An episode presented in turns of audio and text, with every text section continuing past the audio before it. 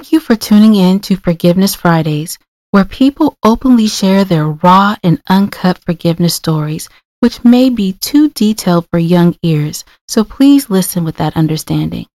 We have chosen not to edit any of this content because forgiveness isn't edited. We're so glad you're joining us on this forgiveness journey, and remember, you too can be forgiven.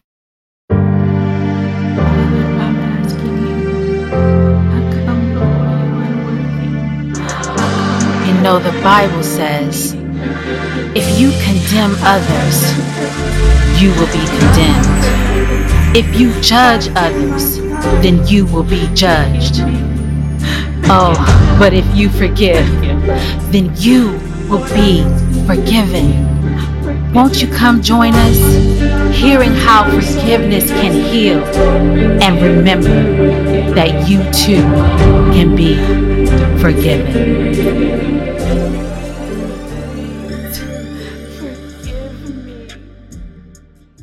A Forgiveness Story, shared by Chris Colbert. Hi, my name is Chris Colbert, and this is my forgiveness story.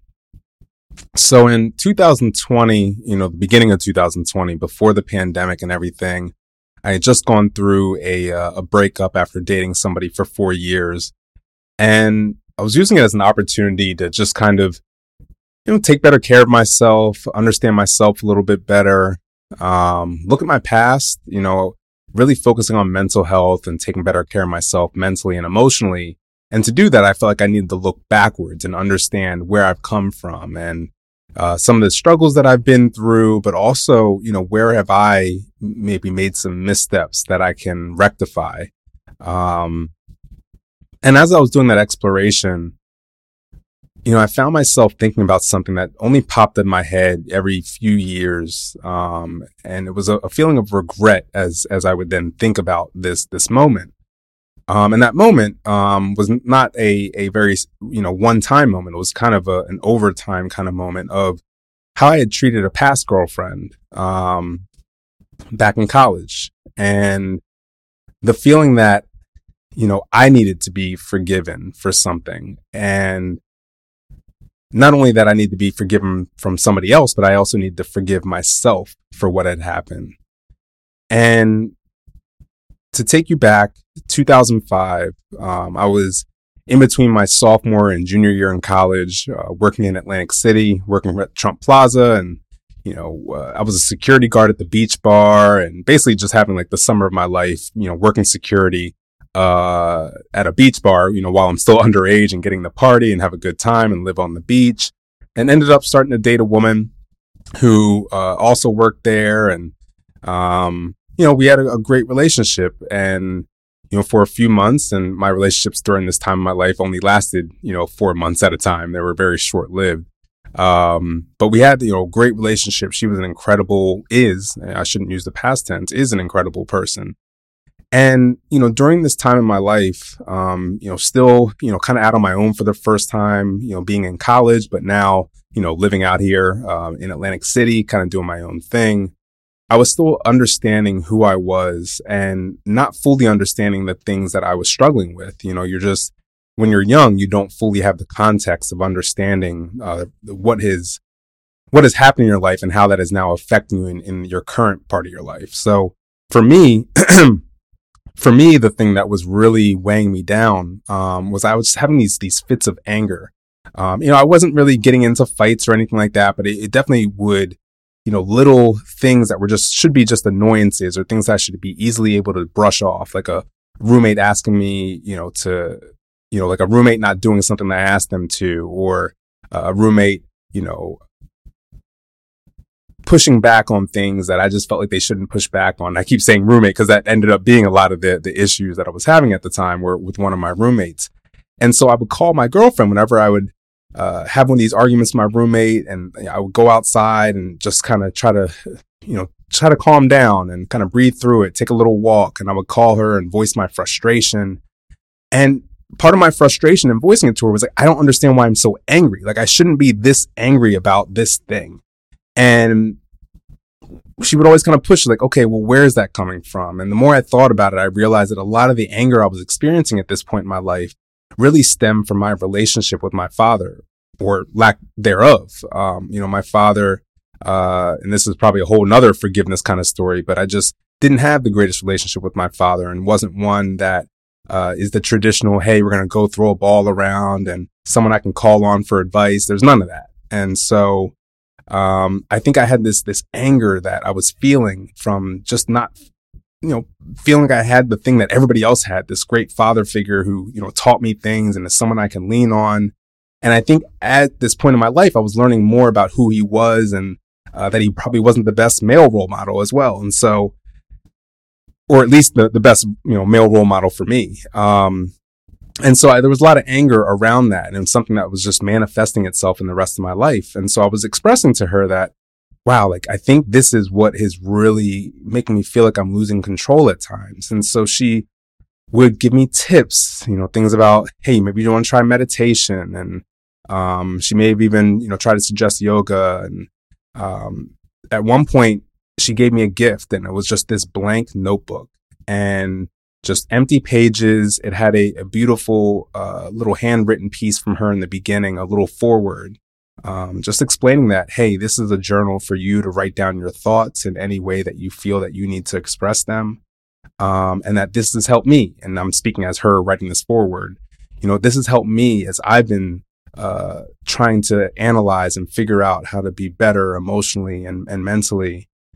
And it was a really touching gift, and something that early on I wrote a little bit in, but, I fell off, and but it was very much appreciated. Now, all that is to lead up to the fact that we, after we finished up our summer in Atlantic City, we go back to college. We weren't too far away from each other, so we still could see each other in our first semester back after the summer. But by the end of this first semester, I ended up breaking up with her, and it really was based around the fact that I just was working 3 jobs at the time. I was a full-time student, trying to get an internship. It was just exhausting, and I felt like my relationship was just another piece of work. It was another thing that I had to focus on. I just didn't have that energy. And so it kind of almost made me resentful to the relationship, even though she, was an amazing person. I got to stop using past tense. She is an amazing person. And so, breaking up with her was difficult and definitely caught her off guard. And because of that, I think I personally never resolved our relationship being over. She didn't. And and I say she didn't because I didn't allow it to. I would, still follow up and call her and come over at times, especially if I had, been drinking. And, I just wanted to be with someone that I loved, someone that I wanted to spend time with, or, I'm still a teenage college guy, hey, I want to go hook up with somebody. I know this person I used to hook up with. Let me, hit up my ex. So I ended up dragging that relationship out, even after it was over, and giving her probably false hope that we'd get back together, and saying things as if we might get back together. And that, I think at those times of saying it, I thought we would, but I know that I was, in hindsight, I look back at it and realize I was dragging her along with me, as I was, just literally riding my emotional waves. And she was a champion for being there for me and being there with me, but that wasn't fair to her. And it ended up kind of coming to a head, after we graduated college. So this went on for a few years of me doing this. And it finally came to a head after college when we're both, career professionals. And I think I did it again, and she said, no, I can't come and see you. And I made, I was out by myself, and, basically was like, hey, if you don't come, I don't know what's going to happen to me tonight. Some harm could come to me. Not saying that I was going to cause harm to myself, but being overly dramatic that my life basically could end if she doesn't come and get me.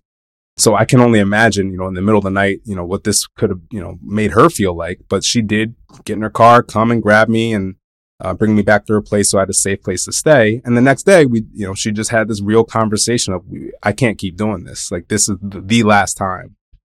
And so we never really spoke after that. And, I very much respect the decision that she made, even then, as much as it stung, because I knew it was things that I had done that led to that. I understood where she was coming from, and she very much should have done that. And honestly, probably should have done it sooner. But leading to the forgiveness part of this story, So flash forward 15 years later, 2020, around Valentine's Day, actually, it was Valentine's Day. I just woke up in the morning and, no longer in a relationship or anything like that. I just woke up in the morning and just felt, man, I really, it's on my heart every once in a while. It'll pop into my mind that I really need to ask for forgiveness from this person who I wronged. And though I didn't do it maliciously, I need to let them know that I truly appreciate what they had done for me. And so I just randomly went on Facebook that day and, really thought about what I wanted to say. It took a long time kind of writing and rewriting my message to her on Facebook Messenger. And I think we had also, I think she'd stopped being friends with me on social media. So I really just had to look around and see if I could find her. I found her and saw that she is now married and has 2 kids and looks very happy. And so I just let it off saying, hey, I see that you're doing great. I see you're married, have kids, beautiful family. And obviously just kind of starting off with those kind of formalities, but then launched into hey, I don't want the rest of this message to sound like, anything that I'm, I don't want the rest of this message to sound like I'm being too forward. 'Cause I'm not trying to get back in your life in any kind of romantic way, but it's been on my mind, at times that I really did you wrong. And here is why. And I explained to her about the kind of pulling her in and pushing her back. And all she was really trying to do was be there for me, especially at a time that I didn't fully understand what I was doing or who I was. And that though it doesn't excuse my actions at all, that, I know I hurt her and I know that what I did is something that's not, it is forgivable, but, was something that I could have avoided. But I was still just trying to understand who I was. And so not to use that as an excuse, but I appreciate you for being there for me and trying to help me figure it out, even though I wasn't prepared to do all the work that you were telling me that I needed to do. Now flash forward 15 years later, wow, I really appreciate so much more that journal you gave me and these lessons that you've imparted on me. Now I am doing more meditation. Now I am doing things like yoga. I am taking time to really think about my mental and emotional well-being in a way that I wasn't prepared to do when you were offering me that help. And so I thank you, but I also need to ask your forgiveness for what I had done to you. And I am so sorry for putting you through that. You do not deserve that. And I just sent it off. Never knew if I'd hear anything back. But I just sending that message helped me breathe a little bit easier of, okay, at least I've explained, my side of things and let her know how much she meant to me in that moment. And even looking back now, and within a few hours, she actually messaged me back to say, wow, we haven't talked in forever. I sometimes wonder how you're doing. And I'm glad to hear that you're on this great path of self-discovery and, taking care of yourself. And she's like, actually, I didn't even realize how much I needed this message. I didn't realize that I didn't fully have the closure that I needed within our friendship, within our relationship. But hearing this now, reading this now, I feel like I had that. And I can't even fully express the feeling that I got on my end reading that. I think I even teared up. I may have cried. I don't cry very easily at all. But it felt so good to read that, to know that, what I said resonated with her, but also that I just made a major impact in her life when I, really was just trying to, I guess, kind of help myself. I really was trying to, make myself feel better about a situation, but by, letting her know what I truly felt and, letting her know how much I truly feel bad for what had happened, that made her feel better and now makes her life easier. It was an incredible feeling that I have, positively impacted someone by just being so raw and open with my own feelings and vulnerable with them. And now we actually, have some sort of open communication, via social media, and we check in. She's been through a lot of hard times over those 15 years that we hadn't talked, and obviously I have as well. And I'm on this journey of better understanding what I've been through and what I continue to go through. And it's just been empowering. And, I wouldn't have this full feeling, if I wouldn't have taken that leap to ask for forgiveness, to forgive myself, and then to hear from someone else that they do forgive me. I encourage anybody to look back and figure out who are the people that I need to talk with. And I can't say it's always going to go this exact route. But I know for me, it's really made a lasting impact on my life and has encouraged me that I need to continue to do this. There's not a lot of people that I have to do this with, but for the ones that are out there, I hope to be able to do this again where I can get that closure and they can get the same closure.